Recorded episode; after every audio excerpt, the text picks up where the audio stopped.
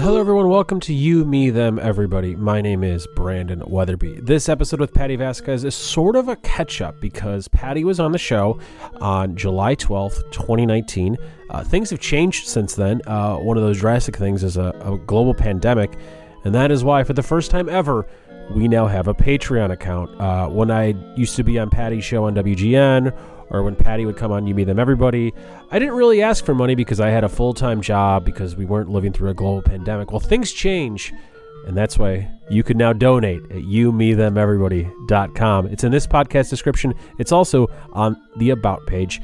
Um, Patty and I have known each other for quite some time. I used to go on her show all the time. I reported from the Republican National Convention and the Democratic National Convention for her show in 2016 and I was on her show the night before the 2016 presidential election. So I wanted to catch up, see how she feels about tomorrow, the future in general, and sort of go over what's been going on in the last 15 months in her life. So here is that show. I remember the last time we spoke, it's clear because it was July 12th, 2019 at the Hungry Brain. Uh-huh. How has yep. your life changed? Um, I, so pretty much right in the middle of that's COVID. So from yeah. seriously, if you do the math, like yeah, how was your uh, from July to COVID and COVID to obviously now? How have you been? I've been good. I mean, I loved running for office. I just when we when we talked last mm-hmm. year, mm-hmm. I don't think that they had made the appointments uh, for those seats that I I, I had uh, been sort of recruited to run, but also had been wanted to run for years but there were some, you know, machine politics involved, some backroom deals, uh, threatening phone calls, a lot of Chicago politics at play. And uh, it became a three way race for the 19th district uh, House seat, was what I ended up running mm-hmm. for. Um, and it was great. And then uh, the opponent, the incumbent, uh, went really nasty. Um, she also had a lot of money. She had about $330,000. The third candidate had about a quarter million and uh, I had about 120. And what I didn't have in money, we had in grit, and we hit the doors every single day. I was up from 5:30 a.m. every day till about 11. You know, whether it was door knocking or campaigning at the train stations, making phone calls. But you know, there's one thing you can't uh, strategize for, Brandon. it's a, a pandemic. Yeah. yeah. Yeah. So without the sorts of resources that they had, they they were paying people to be at the polling places and there's studies that say that like the 30% of undecided voters will basically vote whoever the last person is they're told about or the last thing that they oh, read. Oh, sure. Yeah. So, you know, for a down ballot uh, race uh, for a House seat, it got exciting. I came, uh, I came about four points short. Are you glad you did it? Oh God, yeah. Good. Yeah, yeah no, I, I, uh, I, it's funny because I've been getting phone calls um, that I can't go into, but already trying to look in the last week, uh, asking what my plans are. We really want you to run again. You know, we, we we're so sorry we were we weren't all in on your race last time, but you really proved yourself. It's been it's been interesting. Well, what happens tomorrow alter what you do in 2022? Um, what happens?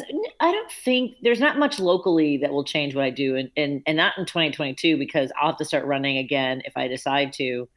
Pretty much um, as soon as we find out what my district lines are, you know, okay. we get yeah with the census results, we'll get redistricted. And I got a phone call today saying that there's a target on my back that they're pretty sure that they've put a red circle around my address, my house, to uh, figure out how to get rid of me. So once again, why do you want to do this? um, I actually, uh, since and you asked how my life has changed since COVID. I am a assistant policy advisor now for the controller of Illinois, for Susana Mendoza, and even doing this work. And, and in some ways, I I am very fortunate that I get to do the work that prompted me to run um, I really think that there aren't enough warriors. Uh, I don't want to do this, you know, as I don't want to be a career politician. I want to get in and do as the best I can as quickly as possible. Um, and I'm sure that you know it, it sounds um, like a pie in the sky thing, but it really makes a difference to have a legislator in your community that will fight for resources at the ground level. You know, whether it's making sure that we can fund our schools and our roads, uh, but on the bigger picture in the state of Illinois, I think that we need to be moving to a healthcare for all, and I don't think we have enough people fighting for it. Do you see that happening in your lifetime? Healthcare for all? Yeah. At least in the state of Illinois. Um, I I mean, just seeing on this level the lengths at which the powerful are willing to go, I see what people are up up against, and on just on a micro level. Um, I, I I would have to believe that it's possible during my lifetime. Uh, yeah, I do believe it's possible. Um, Do you think you'd be able to achieve that more being in office or having your old radio show? Oh, my no, not with my radio show Okay. at all. Just sort of twisting in the middle of the night. Um, I don't know if you read. I wrote a piece uh, this uh, weekend about how things went at my last uh, employers. Uh, you know, I was aggressively harassed sexually for years and verbally abused, and I finally wrote about it last week. There's just no way um, that I could continue in that sort of environment. It was just toxic. And I also think with the radio show, I mean, you know, we, we have these intimate conversations with listeners, uh, whether it's podcasting or uh, on the air. Um, there's only so far you can go uh, with get. I mean, look, at- although look at Joe Rogan. Jesus, what a mess. I mean, I guess you can sort of have an. I mean, it seems like guys like that have an impact on on those who are. I would say. Would you would you, what would you say? Willfully ignorant would be a good way to say it. Maybe. But no, I think that definitely getting in and doing policy is where my, I didn't realize that was my strength until I started doing the work this year. Um, Because I'll research and connecting people and finding out where you can be the most help. Are you happy right now? Oh yeah. I mean, I'm not happy that we have, uh, you know, I, I, I, this crisis is so bad, but I'm happy with the work I'm doing. I just, I don't know what happens next. You know, I've had 16 people test positive for COVID and Oh three my have died. god. Yeah.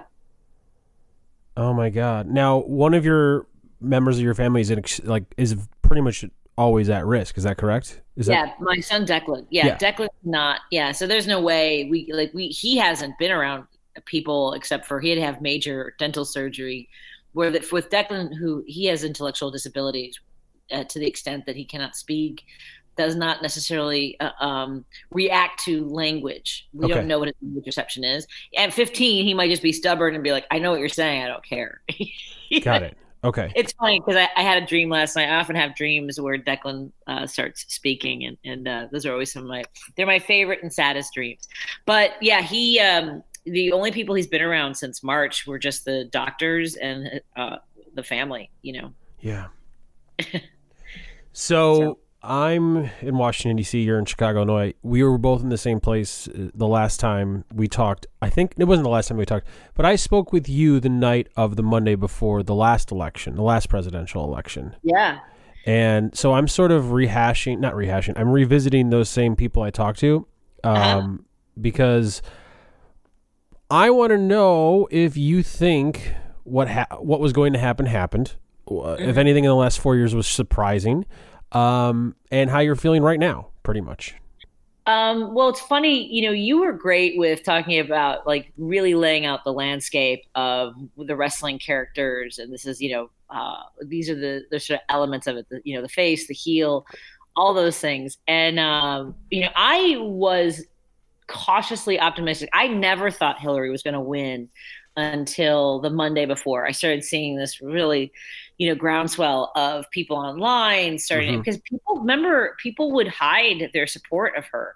You didn't have like as many Hillary Clinton lawn signs or positive posts or sort of this, you know, getting people on the same page. She was Yeah. very divisive. Um, but it wasn't until Monday that I started thinking, well, maybe she will win. So that I wish I had remained cynical uh, because I got my hopes up. What has happened in the last four years is, you know, this was we thought it would be bad, and we, you know, I, I just, I mean, just a, you, what I see more now is the Republican Party and their devotion to getting to accomplishing what they want, which has been the judicial. If you look at all the judges across the country, I Mhm. mean, like he really changed the way laws are going to be enforced and enacted for the next 30 to 50 years. And that's staggering. Is that surprising? Is it surprising that he was going to do that much? I that I that was the one I, we knew the Supreme Court, right? That's the high, high profile one. Um, I think that that's the one. The thing that surprises me more is it's the entire legal system, not just the top. It's from every, you know, family courtroom to, uh, you know, state level court. It's just awful. Um, so that was that's worse. I thought all the stuff with immigration, and it was never surprising that the, that it, what what was what's surprising, I guess, is and I shouldn't be is my disappointment in my fellow Americans to not see him for what he is. You know, all these people who like their thing was always immigration. It was always, um, you know, abortion. It was always the national security. And I and I would ask people after he won, I would say, just say it's worth it to you that his racism, his you know sheer uh, relentless uh, antagonism, dividing the country, name calling, belittling, the sexism, uh, all of it, and and they would they would say it was worth it. What they want, they got what they wanted out of him. Mm, yeah, I'm trying to think if anything. The thing that turned me off the most, there's not, there's one thing. It's, it's the kids in cages. The kids in cages mm-hmm. is a bridge too far. Not saying that the rampant sex sexism and racism and all that isn't a bridge too far. Of course not. But that's the thing that still makes me ill. Does that make sense? Yeah. No, I, and I mean there are 545 orphans. They cannot track down these you know when they when they separated the kids and people would say oh well obama built the cages but they had a they had a timeline you had within 48 hours every effort had to be made to make sure that whatever decision was made they would be reunited and i think that the max like they would be in, in jeopardy like they they, they cracked down on it um, this was a complete disruption of that um, but no, I wasn't. I, I just wasn't surprised by the. But you know, when people won't let us call them concentration camps, well, you concentrate people into a small area and you encamp them. That's a concentration camp. I'm. I understand that you have another uh, connection, intellectual connection to you. You think that we're saying it's a Holocaust? No, we're saying that you have done this. You have uh, put people in danger. I mean, the little boy that died, uh, who had the flu. We could. There were several. There were many deaths um, that were happening. And it, what I'm saying is that I'm not saying that the racism, all that stuff, was enough to disqualify him, I, I, which was terrible. I'm saying people still didn't care about the. I mean, the people who put him in office, who are going to vote for him this, you know, tomorrow, and, and have been, and show up in trucks with their flags waving. This is the kind of stuff they wanted. I don't disagree, but here's the question: How it relates to you? Four years ago, you were on the radio doing this in the last year plus you've been running for office the entire time you've been very very very open to outsiders either calling in your radio show or talking to you on facebook etc you like not you necessarily like hearing contrarian opinions but you don't initially say go away. Does that make sense? Sure. Yeah and i and i and i put up with a lot of eh, the thing is and i know that both sides do it of name calling and you know, sort of devolving into just nonsense. Um, I'll let people sort of have conversations back and forth. But if it's all you're going to do, if that's the only reason you're on my Facebook, especially that page, you know, the just my regular friends and stuff like that. I mean, I know I have too many. You, you, you know, five thousand people are not necessarily your friends, but at least common interest should be something. And the way people uh, have these arguments, it, I consider my Facebook wall to be like a cocktail party and that was how I did my radio show. Clearly, um, but you know, it it was we could disagree, and I like that idea of like be we can disagree, but we don't need to be disagreeable. I would not let you come into my house and take a crap on my on my couch because you didn't like the way uh, I argued about something. If you're going to throw a, a fit, you, you, don't need to be here anymore. And I understand that, and I respect you, but I don't respect that type of show. For example, and here's why: you put a kid in a cage, right? And if you're defending the guy that has a kid in the cage, you're not invited to the party anymore. Right. Yeah. No, I never had Trump supporters uh, on the like in the studio. No, no, no. Um, I understand that. But even yeah. when I would be on the show with you, and the people would call in, and I would every single time I would ask you like, why do you let them? why? Like this is your show. You control the board and the microphones. Yeah. Yeah. No, I, I, it was, but it like part of it is also I think early on because I you know again I was off last uh, and and I didn't do that as much going into that second that the year before right? We we were sort of because things the things changed with the dynamics of my show they brought in a co-host and you know we were they wanted me to go in a different direction.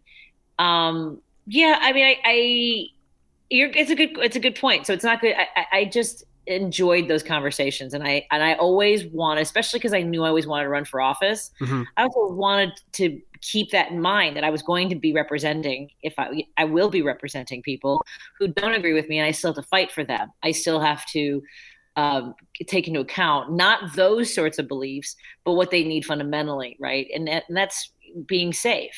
Yeah, and um, I disagree. I'm sorry. yeah, like I don't care if you're afraid of anything. I'm not putting a kid in a cage. If I'm going to lose your vote, fine. I'm never going to win your vote. You're for kids in cages. Right. I, that's I, yeah. that's non-negotiable. Yeah, and I and I agree, and that was something that we we tried to get across. Um, I also don't think there's much I can accomplish with a radio show, but you know, and I never it was never my my instinct to to have incredibly long. Well, the other thing was that I would have producers who would say would be in my ear like you know you're overreacting. And by the way one of my producers now hosts a far right conservative radio show. So it makes which one? which now. one? uh, craig collins. That dude and i did not get along. I do you remember this at all or no? Yeah no but i mean like imagine every single day like that. Yeah well i mean you if know? you got to put a kid in a cage you got to have your beliefs i get it so that was and that was during the the first year or two of the Trump administration. So that there, there's also driving forces behind like how the show uh, unfolded. You know what I mean? Like that's that was sort of the the the what the station wanted me to be doing as well. Yeah. Does it bum you out where that that station went once you left? Um, I wasn't surprised. Yeah. I, I thought I thought it it was more. I mean, like mine was a very humiliating and public uh, firing, but I think that what they've done along the way, uh, you know, with all the hosts, I thought was unfortunate. But I I thought that was all going to go down, with the exception of the co-hosts that were first fired after me. Yeah. So we're talking about WGN. It's not like a secret or anything like that. But they got when did they get sold in December or January? Yeah, it was no. I think that the because the the boss that fired me was let go in August. I was okay. let go June, June sixteenth. You were June sixteenth of twenty nineteen. Correct. That's right. And then yeah, okay. And the guy I knew was gone, or it doesn't matter. The point is, we were all future endeavored. It's a wrestling term, and it did not get bought by Sinclair, but it almost got bought by Sinclair. It did get bought by a different right wing conglomerate. Right. And I want to let everyone know DC voted 92%, not Trump in 2016, 4% independent, 92% Hillary, and then 4% Trump, right? Chicago's the same. Chicago voted 92% not Trump yet. it doesn't make any sense to me. That's that's what I'm trying to say. Yeah, and I think that that also played a role too because if you think it like I would get uh, I would have conversations with my boss about how the new owners were listening to my show. So that played a role into it too. Like, where was I going to fit? Yeah. Um, could I, uh, you know, negotiate, navigate those waters of, you know, people who were disagreeable um, and, and, and sort of without having to have them on the air? Because there were like right wing pundits that wanted to come on my show and I would tell them, I've heard you. I've heard the garbage that you put out there, and I can't. I'm not going to have you as a good because mm-hmm. I consider the guests to be sort of like here are people I consider to, to I, you know, I, I have vetted or whatever. I, yeah. I'm sharing with you, listeners. I, I felt that we could open that up for conversation in both placate my bosses and demonstrate that and because when i was running and, I, and believe me i would hope i know that my aunt is really you know was was beside herself about the, the cages. I have to believe and what i would tell uh, voters is that my dad was a lifelong republican and i wouldn't want him to be left out of the process. I will represent you like he, you're, you're my dad. Um, but i don't think my dad would have been at okay at all with the cages. I mean my dad was Irish, my mom is Mexican, and so it doesn't mean necessarily that he would have. You know, my dad was conservative when it came to. Uh, I have a joke about this that he would say things like, "Damn Democrats, they let too many immigrants into the country," and my mom would be like, "I'm right here, you son of a bitch." Yeah, you know. So, but I, I that and that's always kind of been. I, I hope that my dad would have been a better Republican. You know. You did write about your family um, in 2019 and when you were running in your in your last name um yeah. and it's not a fun story. No and and it's been like i so uh, for for 25 years i've gone by the name patty vasquez as mm-hmm. my stage name.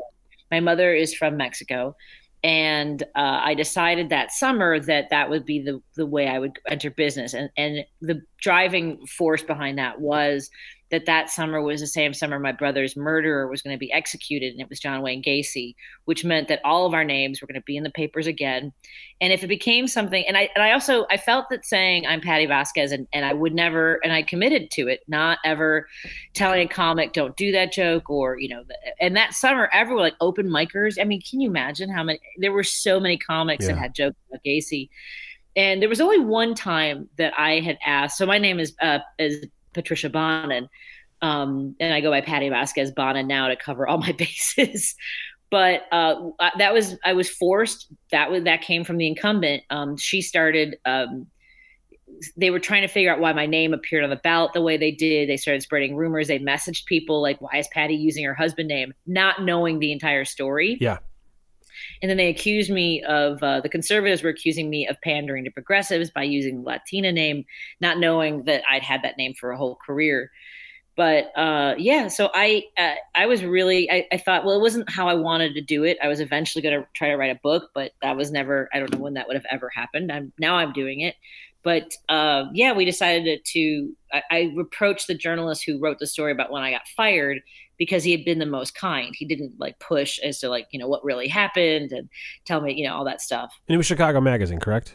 Yeah, Chicago Magazine did it. And and also Joan Esposito, who uh, is a host at WCPT, a, a, progressive radio station, and she had been, um, you know, involved in a really nasty public uh, situation years and years ago, and, and I'd known her for a long time, and she's always been very kind. So I, I did that interview. The mistake I made was doing TV um, I talked to a good friend of mine. He's like, you have to let people in the media know this story first, uh, and just let them know that you're going with other people, and just out of respect to them. So I called WGN, my friends there, and Lourdes Duarte immediately wanted to do a piece, and that's where I made the mistake because, you know, visually I didn't think of what they would do for the teaser. You know, so my poor sisters had to go through uh, seeing those body bags again. Oh and, God, yeah. And the footage they did B roll, and um, you know, it was Christmas time. It was the exact same time of year when when uh, we learned about Mike's death. Uh, he had been missing for over two years. Yeah. So so anyway, so this weekend, I don't know if you watched Saturday Night Live, but I, you know, my entire life I've had to. I, it's like a gut punch when someone makes a, a Gacy joke. Uh, Colin Jost made a, a joke that um, Trump is killing more Midwesterners than Jeffrey Dahmer and John Wayne Gacy and you know I, I get that it just it was it's just weird. It's just it, will never not be weird that that's an easy punchline for people. Yeah. Yeah. Yeah. I'm not really going anywhere with this. I'm just like that's uh, it's a monumental thing that you've been living with for so long. Um yeah, yeah. I had, uh, and there were times when, you know, even on the air, I would come close, you know, when people would talk about these illegal immigrants who come here and murder people. We need to get rid of all the illegal, illegal immigrants. So I would tell people on the air that uh, my brother was murdered by a middle aged white guy. You know, do we get rid of all the over, you know, middle aged white guys? So I would mention that part of it.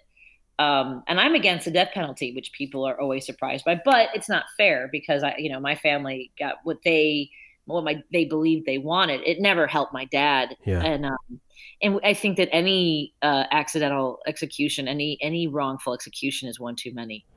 So in a weird way, there's all there is a bow to this. It's not a fun bow, but this opened with you talking about like old school Chicago machine politics. Wasn't well, Gacy yeah. a precinct captain? Well, so that comes back to the when we talked last summer. So that's what's really been interesting is that somebody I so I'll just I, this I can say names on because they're public figures. Um, so Robert Martwick, who was the one who I talked to about possibly going for this vacant seat that was going to happen. He was the representative of the 19th district in my neighborhood.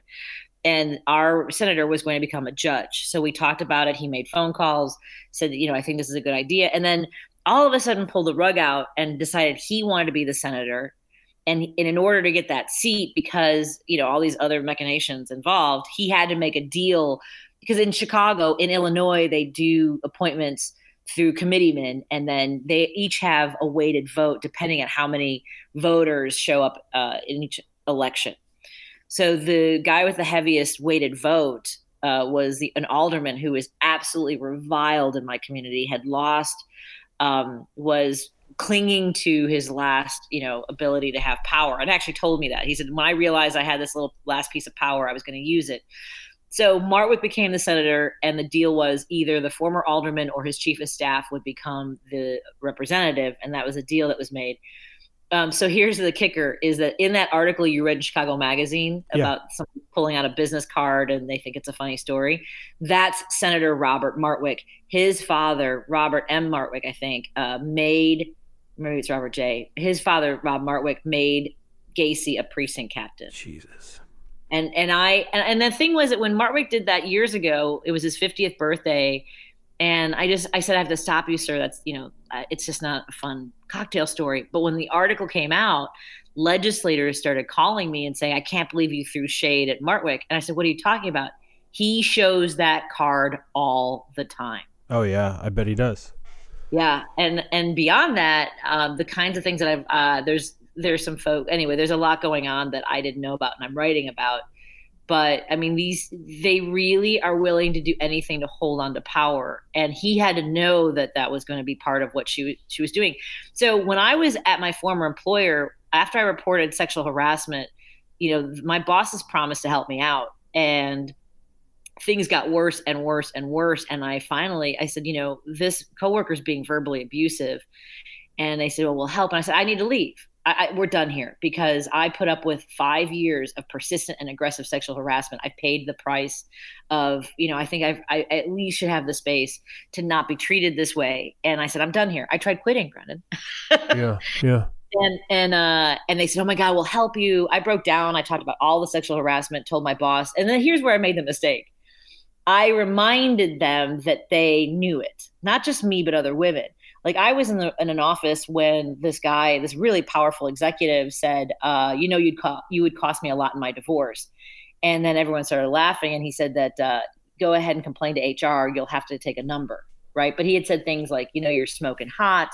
He grabbed my ass at the Pride Parade he would say things like uh, you know it, it all just like and i wouldn't even know how like when i went into the station i wouldn't know how to dress I would sit in front of my mirror trying to figure out like if I'm if I look too good, am I asking for it? If I don't look good, is my job in jeopardy? Like it was, it, there were times when I was absolutely paralyzed. And so the station was, you know, like, okay, we'll help you. Please don't, you know, you don't have to leave. And they didn't for five weeks. They kept pro- promising. And finally, I defended myself on social media, which I got suspended for. But I, I you know, I, I was like, here, if someone says this to you, how do you react? Yeah. They they suspended me. They brought me back, gave me back my own time slot. And the coworker went into a, a courtroom and got a, a do not contact order and listed my place of work as a place I could not go to. And it turned out that the employers like basically had his back on that. Like they were when I came in after I got dismissed and vacated, they were like, "Well, that's what you get." Seriously, that was a re- it was insane. But in the meantime, the person that helped me get out of it was Robert Martwick, and he had his good friend uh, at the sheriff's department pull the file. The coworker had told law enforcement that I might have a weapon on me or in my house, so that, that the level of threat was elevated. And so that was that's what ended up on the mailers. He fed that to my the incumbent's campaign they put it on the mailers that I harassed a coworker so bad they got a do not contact. And the mailers were like things like, I, you know, that I wouldn't protect women in the instance of rape or abortion. And then I had to come out with that story. I was sexually assaulted when I was three. Um, and all these things are, are things that I'm starting to write about because I don't need to, I'm not going to answer these questions again. Sure. Um, so I'm not trying to gloss over anything, but yeah. Thank you for tying it all together in a horrible, horrible way. Uh, yeah. Did you ever think of moving? uh, no. Uh, well, look, I, I sold a sitcom in 2015 to ABC Studios, and it it only went to the written like the the written pilot. It yeah. never went to shoot. It was down between me and Gabriel Iglesias. But I just, you know, and I and in order to follow through on that, uh, I would have, you know, to capitalize on the fact that I had already sold a sitcom, I needed to move to Los Angeles. And at the same time, I was fighting in Springfield for funding for families who have children with disabilities, for senior care, for all these, you know, all these things that like you know, with this pandemic, with the money that that they lost over that course of those two and a half years, we started out in Illinois way behind the game. Yeah. And are still trying to catch up. But and a lot of that had to do with what I was fighting to to help with with the budget impasse. And I chose Illinois over California. Um, and I don't regret that.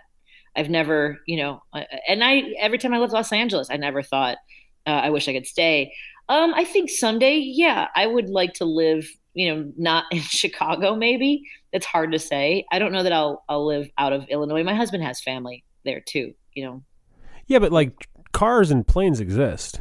I know, but it's also for the family support. You know, like if yeah. we if there's an emergency with Declan or you know, um, that kind of thing is is helpful to know that we have people that will help take care of anything that we need at home. Good luck. are you hopeful for tomorrow or are you indifferent tomorrow because you're realistic? Yeah. Where are you how are you feeling right now? No, I'm indifferent. I, I, I would not be surprised if Trump won again. You know, I'm not going to get my hopes up again.